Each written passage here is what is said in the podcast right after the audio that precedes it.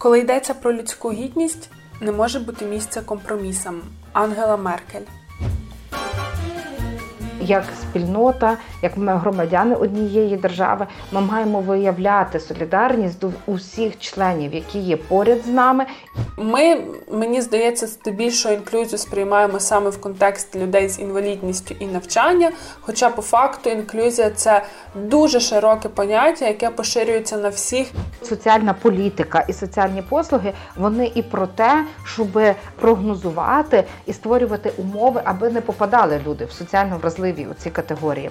Здебільшого публічним голосом прав людей з інвалідністю є їхні батьки, і найбільше їхній страх, що буде з їхніми дітьми, коли вони помруть. Центри підтриманого проживання дозволяють вирішувати цю проблему і дозволяють наблизитися нам як суспільству до тієї точки, коли кожен і кожна матиме можливість жити гідно. Всім привіт! Це подкаст Макіавельки. З вами вже в 12-й раз Дарина Заржицька і Оксана Дещаківська. І сьогодні у нас буде особливий спеціальний випуск. Ми його записуємо для того, аби підтримати навчально-реабілітаційний центр джерело і поговоримо про соціальну політику, інклюзію і захист людей з інвалідністю в різних країнах світу. Я пропоную почати з того, що тут є найширше, це соціальна політика. Мені видається, що у нас вона сприймається доволі вузько, мабуть, в контексті. Можливо, непрацевлаштованих людей, можливо, тих, хто на пенсії, але ем, я знаю, що загалом це поняття є набагато ширше. Оксано, що таке соціальна політика? Дуже добре питання. Мені ти, ти коли почала говорити, що вона нас сприймається дуже вузько, вона в нас не то, що вузько сприймається, вона нас сприймається якось так занадто інструментально. Мовляв, от на тобі матеріальну допомогу, будь здоров. Хто має отримати ту ту матеріальну допомогу? І фактично воно е, передбачено якимось там чинним законодавством, але це означає, що в нас вся соціальна політика зводиться до людини, яка переносить якісь бумажки, які підтверджують підтверджують, що вона може отримати матеріальну допомогу, і до касіра, який ту матеріальну допомогу їй, грубо кажучи, віддає. Хоча направду соціальна політика то дуже таке широке е, поняття, яке включає в себе дуже багато факторів і аспектів. І напевно я почну з того, е, ти казала, що почнемо з широкого поняття, але я зараз згадаю, що таке інклюзія. Інклюзія то коли ми забезпечуємо е, включення в соціальне життя. І далі там іде розшифровка. Навіть в українських методичних рекомендаціях іде розшифровка про те, що цим соціальним життям є політика, медицина, освіта, участь в громадських організаціях тощо. Але коли ми будемо дивитися, що таке соціальна політика, то там вже освіта, медицина ну, якось зникає, і тим більше політика зникає. Соціальна політика це можливість такого захисту гідності, це забезпечення право на соціальну та медичну допомогу, яке в тому числі включає в себе освіту. І в дуже багатьох прозахідних європейських е, країнах соціальна політика вона йде як правило у комплексі е, освіта, медицина, підтримка соціально вразливих груп, соціальна робота, інклюзія. Поки що в Україні ми живемо живемо в концепції, е, що в нас освіта то одне, медицина то щось зовсім інше, а соціальний, ну ми навіть не кажемо політика, ми кажемо соціальний захист, то щось третє. І нам ще досить багато працювати е, в тому напрямку, щоб рухатися до інтегрованості оцих соціальних послуг з тим, щоб дбати і про освітню, і медичну, і соціальний захист населення, і соціальну політику в такому широкому сенсі цього слова. Е, скажу так само, що е, ці соціальні політики вони є до, досить і досить різні і в різних країнах світу. І тут я знаєш, зразу згадую стародавній Єгипет. І е, вже тоді була така, е, було дуже чітко визначено, що вразливою групою є жінки, які втрачають годувальника, і особлива увага приділялася власне вдовам та дітям. Особливо тих воїнів, які загинули при змагаючись за свою країну державу, суспільство, місто, як би там ми, ми, ми не називали. Ось і е, потім ми, коли подивимося, наприклад, на той самий радянський союз, оця практика матеріальної допомоги і створення там якихось інституцій, які мали би займатися соціально вразливими групами, вона іде, іде звідти. Натомість там в Західній Європі і в країнах в Сполучених Штатах Америки. Соціальна політика, вона, скажімо так, е, вона має дуже чітко визначені повноваження держави. А більше всього передано на е, саму організацію вразливих груп, або на спеціальні громадські об'єднання, або е, благодійні фонди, які цільово займаються конкретними групами, надають дуже такі конкретні соціальні послуги. Ну і почну ще скажу те, що говорила, е, що кожна держава вона сама визначає, яка група є в неї в якийсь конкретний момент пріоритетною, е, тих, щоб вирівняти можливості, шанси включеності і інтеграції цієї групи в життя людей суспільства. Ви закінчили групами, я теж продовжу, але скажу вже більше, мабуть, не про державу і не про політику, а про суспільство загалом.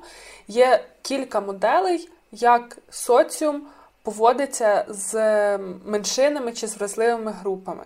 Таких, якщо бути конкретнішою, то таких моделей є чотири: це виключення, сегрегація, інтеграція або інклюзія. І якщо ви пошукаєте в Гуглі, то через пошук е, по картинках можна знайти дуже хороші ілюстрації, які показують, що, скажімо, беремо якусь окрему групу, нехай це будуть окей, звертаємося знову. Люди з інвалідністю. Ми їх оформлюємо в таку якусь окрему спільноту і її просто виносимо за межі суспільства. Е, тобто. І насправді ці практики були дуже поширеними буквально ще до 70-х років ХХ століття, навіть в тих країнах, які ми сьогодні розглядаємо як ем, високо розвинені. Що стосується сегрегації, то скажімо, коли ми цю окрему групу окей, ми вважаємо, що так, нехай вона буде е, частиною соціуму, але ізольованою частиною соціуму. І це теж широко відомі радянські практики, коли, скажімо, людей, які мають проблеми з зором, їх селили в окремі. Гуртожитки те саме стосується людей, які не чують. Це теж були такі гетування, які зберігаються і сьогодні. І в Львові, наприклад, є цілі окремі райони, де живуть, скажімо, дуже багато, де, де, живе дуже багато людей, які не бачать чи які не чують. Інтеграція, коли ми е, знову ж таки ніби даємо можливості для повноцінного функціонування в суспільстві, але е, кажемо, що от є ми, як там якась умовна більшість, а є група, яка е, відокремлена. Ну і інклюзія це. Е, та модель функціонування різних суспільних груп, яку сьогодні вважають найбільш ефективною, коли просто суспільство і політика держави скерована на те, аби всі мали можливості для власної реалізації, для того, аби рівень життя, ем, рівень життя, якість життя були на високому.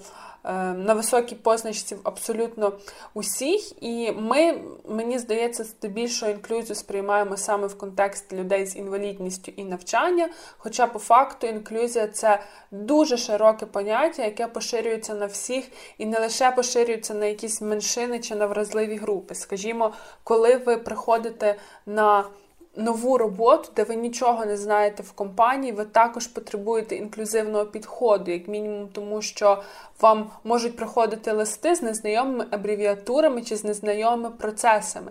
І тут ви також потребуєте того, аби Е, вам дали якусь можливість, аби ви всі всіма могли почуватися на рівні. Ну і ми з вами вже так до запису трішки проговорили, що дуже часто держави, особливо вже будемо конкретно говорити в контексті прав людей з інвалідністю і забезпечення можливостей для високого. Рівня життя тут держави покладаються на е, так звані соціальні замовлення, коли вони самостійно не забезпечують спектру послуг, а віддають це, скажімо так, на аутсорсинг різним, в тому числі неприбутковим громадським організаціям. Е, і маємо досить цікаві тут приклади, зокрема цілі країни, наприклад, е, Бразилія, там якраз обрано вектор для цього приватно-публічного партнерства. Е, хоча теж я знаходила досить багато повідомлень про дискримінацію людей з інвалідністю, але тим не менше держава це визначила як свій курс, власне, що ем, кошти будуть скеровуватись на організації, які можуть надати послугу, а не держава створюватиме власні, власні структури, що може бути більш збитково. Хочу зразу е, сказати, що насправді соціальні послуги не завжди і не обов'язково мають стосуватися вразливих груп. От, а вже потім про інклюзію, бо вона теж е, не стосується, не завжди стосується вразливих груп. Сьогодні там людина, там сім'я, в якої, наприклад, е, там тато чи мама з добре заробляють, вона вважає, вона не потребує соціальних послуг, в неї все в них все гаразд. Але завтра, як тільки тато або мама втрачають роботу, то сім'я відразу стає соціально вразливою, тому що вони вже не можуть так е, жити, як жили до цього, отримувати, забезпечувати себе. І от соціальна політика і соціальні послуги вони і про те, щоб е, е, прогнозувати і створювати умови, аби не попадали люди в соціально вразливі ці категорії. А інклюзія у цьому сенсі це так само не лише про те, що хтось є вразливий, і давайте ми його там в тому вразливому статусі будемо зберігати, інтегрувати. Інклюзія якраз про те, щоб допомогти людям з вразливого статусу перейти в статус самозабезпечення з належними навичками, які е, будуть забезпечувати е, абсолютно е, те, що ми вважаємо нормальним соціальним життям, та будуть здатні забезпечити себе з належними побутовими навичками, зі здатністю вчитися, можливостями працевлаштування і самореалізації у всіх сферах. Я ще забула сказати, але соціальна політика це в тому числі про якісне дозвілля для усіх е, для усіх груп. І е, проблема України, зразу я так підкреслю, що в нас. Сфера інклюзії, поняття інклюзії заходить через освітні політики. І багато людей, коли чують слово інклюзія, думають, що це про освіту. Це освіта це тільки один з факторів інклюзії. І сьогодні ми говоримо тільки про те, що в нас впроваджується.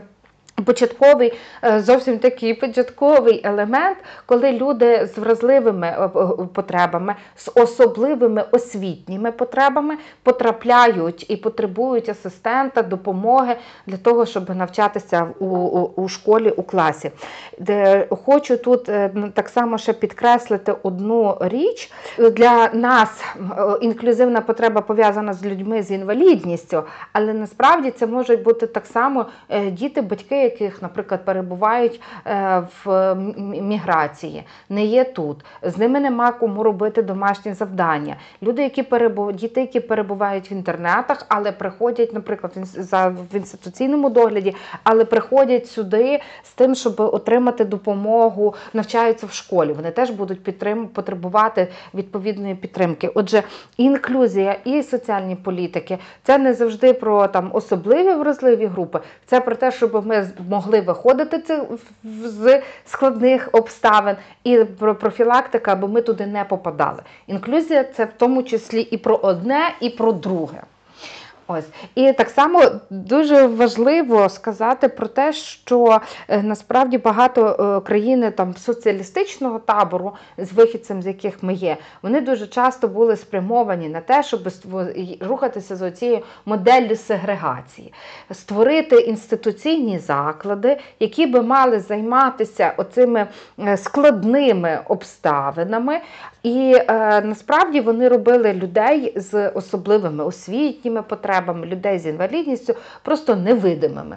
Бо їх переміщали в інтернати, їх переміщали в там спецзаклади, і е, ми втрачали їх оце зі свого поля зору. Я пам'ятаю, коли я приїхала, е, перша моя там поїздка за кордон, е, і я побачила, скільки є можливостей для людей, які пересуваються на візочках. І там і в транспорті можливість, і пандуси, і будинки. І мене особливо вразили туалети. Туалети, в яких є можливість знаєш, на кожній заправці заїхати на візочку. Пам'ятаю, що я тоді просто була так вражена цією е, тим побаченим. Я подумала, блін, а чого в нас нема? Невже в нас нема людей з інвалідністю? І тільки тоді я зрозуміла, що насправді держава створила чи там місцеве самоврядування, і лю, і самі люди з інвалідністю вони створили умови, щоб були бути, по-перше, видимим. А в нас ми ці умови тільки зараз створюємо. Проблеми власне міського середовища насправді для мене вони неймовірно болючі. Мені здається, що це те, за що просто треба брати і робити вже і якось це вирішувати. Бо насправді це стосується не лише людей з інвалідністю. Загалом є категорія маломобільних груп. Куди підпадає дуже багато категорій, будь-хто з нас може туди потрапити. Наприклад, коли ми веземо якусь валізу. Я от два роки тому була в Нідерландах, і мене Амстердам просто вразив тим, що я приїхавши в аеропорт з аеропорту там на громадському транспорті до свого хостелу, в мене була валіза. І для мене не було проблемою її вести вулицею, тому що я її взагалі навіть не мала потреби жодного разу підняти, тому що завжди був з'їзд, завжди був панду, завжди, е, тобто всюди абсолютно рівні тротуари, де немає ніякої проблеми в тому, аби їхати з валізою, вести дитину на візку, йти на е, візку, чи, наприклад, е, не знаю, навіть йти на підборах. Ну на українських вулицях це деколи може бути викликом. І от оцей ем, універсальний дизайн, тобто так, проектування будь-якого простору, щоб він був доступний для будь-якої групи, це мені видається, що. Має ставати якоюсь, е, не знаю, філософією реформування в тому числі. І ще цікаво, що загалом, якщо поглянути на досвід навіть успішних країн, так е, там, скажімо, Канада, Швеція, сьогодні забезпечення прав людей з інвалідністю там на дуже високому рівні, але так було не завжди. Ще, скажімо, до 70-х років ХХ століття там теж був цей курс на сегрегацію. Більше того, і в Канаді, і в Швеції практикували примусову стерилізацію аби е, забрати всі можливості відтворення певного виду. І, е, власне, через те, що по суті це такий дуже серйозний злочин було вчинено державою, тепер ці країни дуже уважно підходять до того, як вони займаються, по-перше, правами людей з інвалідністю, по-друге, інклюзією. Цікаво, бо знаєте, я от недавно прочитала буквально влітку, десь, мабуть, в липні з'явилася стаття про те, що виявляється древньогрецькі храми вони були е, сконструйовані саме за е, принципами інклюзивного дизайну. І от, Наприклад, в Епівдарі є храм Асклепія, і якщо дивитися на фронтальний вхід, там є такий довгий язик, який до нього веде. І дуже довгий час вважалося, що це якась така спеціальна штука для того, аби робити різні ритуальні процедури. Але потім з'ясувалося, що насправді це є інклюзивний вхід, аби люди на візках могли заходити до храму. І з'ясували це вчені, по-моєму, британські, що насправді всі храми були оснащені такими інклюзивними входами. І от в цьому конкретному храмі Асклепі, е, в Асклепія таких було 11 штук. Потім чомусь, мабуть, людство все краще відкинуло і пустилось во всі тяжкі, і почалися оці курси на сегрегацію, на примусові стерилізації. А тепер ми знову намагаємося якось е, жити так, щоб кожен і кожна в цьому суспільстві, маю на увазі глобальному суспільстві, могли реалізовуватися. Вертаємось до джерел. Я е, так само хочу тут відзначити дві е, ці важливі речі, що е, насправді оце ми маємо зараз дуже серйозне повернення до цінності гідності людини, і ми вважаємо, що кожна людина є гідною, незалежно е, від обставин, в яких вона народжена, в яких статусах, е, з якими проблемами вона народжена. Кожна і другий такий важливий виклик, який ставлять перед собою сьогодні соціальні політики це виклик солідарності з тим, що ми маємо як спільнота, як ми громадяни однієї держави, ми маємо виявляти солідарність до усіх членів, які є поряд з нами, і дбати і нести відповідальність не лише за себе конкретно, а за кожного окремого члена цієї спільноти. І е, знову ж таки, ти багато разів згадувала про Швецію. А я згадаю кейс Швеції, який спрямований на дітей І те, що е, не так е, давно е, ми не то, що там людей з інвалідністю не бачили. Е, В Швеції тільки зі 70-х років почалася ця політика з тим, що не можна бити фізично дітей і їх карати. Сталося це завдяки відомій е, письменниці, авторці оповідей про Карсела Астрід Лінгред. Вона підняла цю кампанію. Що як ми, ми кажемо, що Швеція це місце щасливих людей, а чому в Швеції можуть бути нещасні діти? І е, Астрід писала до уряду, робила публічні виступи, звернення, була підтримана рухом батьків. І е, для багатьох батьків е, було е, дивиною що дітей можна не бити. Швеція як країна проводила дуже цілеспрямовану, багато просвітницьких кампаній, створювалися відповідні центри для підтримки батьків. Е, телефони гарячої лінії, що робити, якщо тобі захотілося вдарити дитину. І не не було відповідно введено одразу там ніяких покарань за це, але була така дуже серйозна підтримка для, е, для дітей і для сімей, які мали на меті виховати щасливих е, людей, щасливих громадян Швеції. Помітно, як це відбувалося. В Швеції, так і сьогодні, ми так само дуже в питаннях інклюзії дуже залежні від оцих публічних голосів кампанії. Хто за це візьметься, хто буде провадити.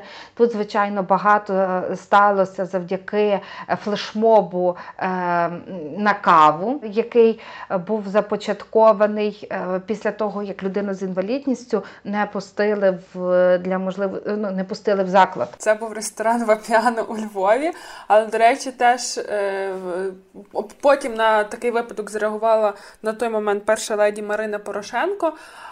Але до честі в ресторану Вапіано, потім зараз вони вже закрилися після карантину, але потім, після тієї ситуації, вони періодично, я сама була свідком, коли вони це робили організовували навчання, тренінги для свого персоналу, як поводитися з людьми з інвалідністю, тому що це та суспільна група, де є певний етикет в комунікації, і от якраз вони винесли цей урок і вже далі працювали на превенцію. І це чудово, бо е, незважаючи на те, що ми маємо дуже багато там декларативних політик, як, наприклад, організація обов'язково в труду е, згідно чинного трудового законодавства має е, працевлаштовувати людей з інвалідністю інвалідністю. Але ми часто знаємо, що не всі компанії готові працевлаштовувати. Багато з них вважають, що працевлаштовувати людей з інвалідністю це брати на себе додаткові клопоти. І е, станом на зараз ми потребуємо, що дуже і дуже багато публічних комунікацій і розуміння того, що е, інклюзія, е, права. Та гідність е, людей, які мають особливі потреби, чи вони будуть пов'язані з інвалідністю, чи вони будуть пов'язані з етнічною приналежністю, чи просто там зі соціальним статусом, е, це це важливо. І для цього нам е, ще напевно прийдеться прожити не один десяток років, але так само згадаю кампанію Ашан, яка успішно працює з людьми, які мають особливості ментального розвитку, працевлаштовує і. Е, працевлаштовує людей з інвалідністю і ефективно е, працює і демонструє цю свою солідарність зі суспільствами в країнами, в яких вона. Працює до речі, наших сусідів в Польщі там теж дуже цікава є історія. Я про цю кампанію почула випадково на одній з зустрічей. Кампанія називається Війна з трьома східцями. І е, я коли готувалась, то я спеціально шукала інформацію. Це воно не настільки легко, але з того, що я знайшла, дуже гарна історія. Виявляється, в 88-му році в Польщі йшла дуже популярна телевізійно-музична програма Люс. Люджі увага за чинами. І ось е, потім, в 90-му році, там змінилася одна з авторок, одна з авторок, і вона започаткувала, що має в програмі підніматися обов'язково якесь соціальне питання, якась соціальна проблема. Музиканти і музикантки, які беруть участь е, в тому всьому дійстві, там, до речі, такий був більш роковий напрямок. Вони будуть теж сприяти тому, що проблема чи питання ставатиме більш значим. І ось в одному з випусків така якраз найбільш помітна акція за всю історію цієї програми. Це була ем, назва Війна з трьома східцями, коли е, підіймали питання того, що потрібно змінювати заходи до будівель, забирати ці три східця, тому що це бар'єри для тих, хто пересувається на візках. І що цікаво, надалі вони продовжували цю тему, тобто вони вийшли за межі лише однієї програми, робили цілі концертні тури. Коли приїжджали в міста, говорили з місцевим самоврядуванням, акцентуючи увагу на цій проблемі. Ось моя знайома в Польщі казала, що насправді ця кампанія дуже допомогла тому, що майже по всій Польщі позабирали оті три східця. Але ще що класно, що сама назва настільки прижилась, що навіть сьогодні можна познаходити новини, де там в якомусь містечку в Польщі ось фотографія, і мова йде про те, що звертаються до банку, що забрати е, сходи, і знову ж таки це брендують як війна з трьома східцями. Так що про публічний голос це правда, і з того, що я знаю, то насправді цей публічний голос найбільше задають батьки, які виховують дітей з інвалідністю. Так було в Канаді, Швеції, так і в Україні. В Львові ми насправді щасливі, що в нас є. Хороший приклад це якраз навчально-реабілітаційний центр джерело, про який е, ми згадували. Це центр, який займається дітьми і молоддю зі складними формами інвалідності. Це е, діти, які не можуть вчитись навіть в інклюзивних класах. І ця організація, загалом їхня ця установа, так, вона є наполовину комунальна, наполовину благодійна. Це будівля, яка повністю зроблена. Інклюзивною, так, де немає навіть одної сходинки, не те що трьох. І е, ось якраз цей подкаст ми записуємо для того, аби звернутися до наших слухачів та слухачок, які мешкають у Львові. Навчально-реабілітаційний центр Джерело подає проект на громадський бюджет. 1 листопада стартує голосування. Проект е, називається Реалізовуємо право дорослих з інвалідністю на гідне самостійне життя в громаді, а не інтернатах. Номер проекту 100. 49. Е, він передбачає те, що буде створено у Львові центр, де люди з інвалідністю, які залишаються без батьків, які залишаються самі, вони матимуть ем, своє помешкання та матимуть асистентів та асистенток, які допомагатимуть їм там жити. Це теж світова практика, і це річ, яка дуже потрібна, тому що як я сказала спочатку, що здебільшого публічним голосом прав людей з інвалідністю є їхні батьки, і це мені здається найбільше їхній страх, що буде з їхніми дітьми, коли вони помруть. І ем, такі центри підтриманого проживання дозволяють вирішувати цю проблему і дозволяють наблизитися нам як суспільству. До тієї точки, коли кожен і кожна матиме можливість жити гідно. Ми, коли говоримо про людей з інвалідністю, ми в першу чергу акцентуємо увагу на них, і ми забуваємо, що за ними переважно стоїть титанічна праця батьків. І дуже часто ці батьки відмовляються від е, своїх е, від своєї самоорганізації, від можливостей бути тим, ким вони хочуть, заради тільки заради одного, аби дитина мала більш-менш можливість адаптуватися і жити у цьому діючому світі, і в нашому світі. І це справді такий дуже великий страх страх у батьків, що буде, як завтра мене не стане. Я знаю просто багато прикладів е, батьківських організацій, організація Родина, організація, е, яка діє у Києві, батьки, які включаються з ініціативами до різних організацій, як організація Соціальна синергія, так само у Києві, які нам багато працюють над тим, аби дітей, е, людей з потребами інклюзивної інклюзії соціальних послуг, аби вони були помітні, багато працюють над тим аби держава брала на себе відповідальність, але так само працюють із тим, аби оці послуги були доступні для людей, і вони не передбачали перетворення е, чи закривання людей з особливими потребами до, до певних гетто. Мені здається, що Україна тут зробила дуже не так давно зробила дуже потужний ривок, е, зайнявши. Оцю позицію деінституалізації сфери закладів інтернатних, де могли би перебувати, де перебували діти, бо направду ці заклади свого часу були визнані і прирівняні до місць несвободи. Люди, які там перебувають, мають дуже обмежені власні права, не мають можливостей набувати базових побутових навичок. І скільки вже випадків е, було, що діти, які виходять з таких закладів, банально не вміють е, зварити чаю, бо завжди отримували його готового. І е, ще одна дуже важлива річ, яку треба відзначити: ніяка людина, ніяка вихователька чи вихователь не можуть е, замінити тепло сім'ї і і маму. Вони люблять цих дітей в робочий час і повертаються додому до своїх. Тому те, що у нас сьогодні створюється. Е, і держава зайняла таку політику деінституалізації, е, створення підтримок сім'ї сімей, які перебувають в вразливих умовах, створення патронатних сімей е, це надзвичайно вели, великий крок вперед. Я одразу скажу, що сьогодні немає впевненості, що ця політика і орієнтація на неї збережеться. Бо, наприклад, наш президент поїхав е, на південь України, побував в інтернатному закладі і каже, треба зробити все, щоб вони зберігалися. І тут е, ми коливаємося між такими заявами і е, політичною стратегічною роботою яка має мати місце в нас в нашій державі.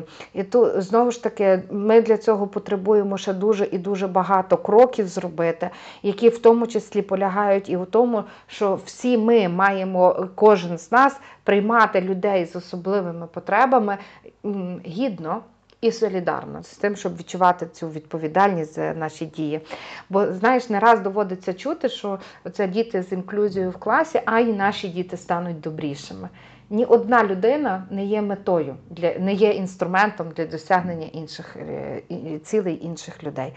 Це таке, що хочеться, аби стало знаєш, таким мото для усіх нас. І з тим, що ми несемо відповідальність. Тому голосуйте і підтримуйте проект джерела.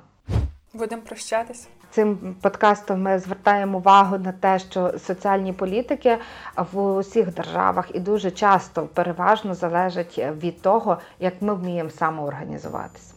І тут для нас усіх дуже важливим є створення нової послуги, яка орієнтована і на людей з особливими потребами і з інвалідністю, але також на їхніх батьків.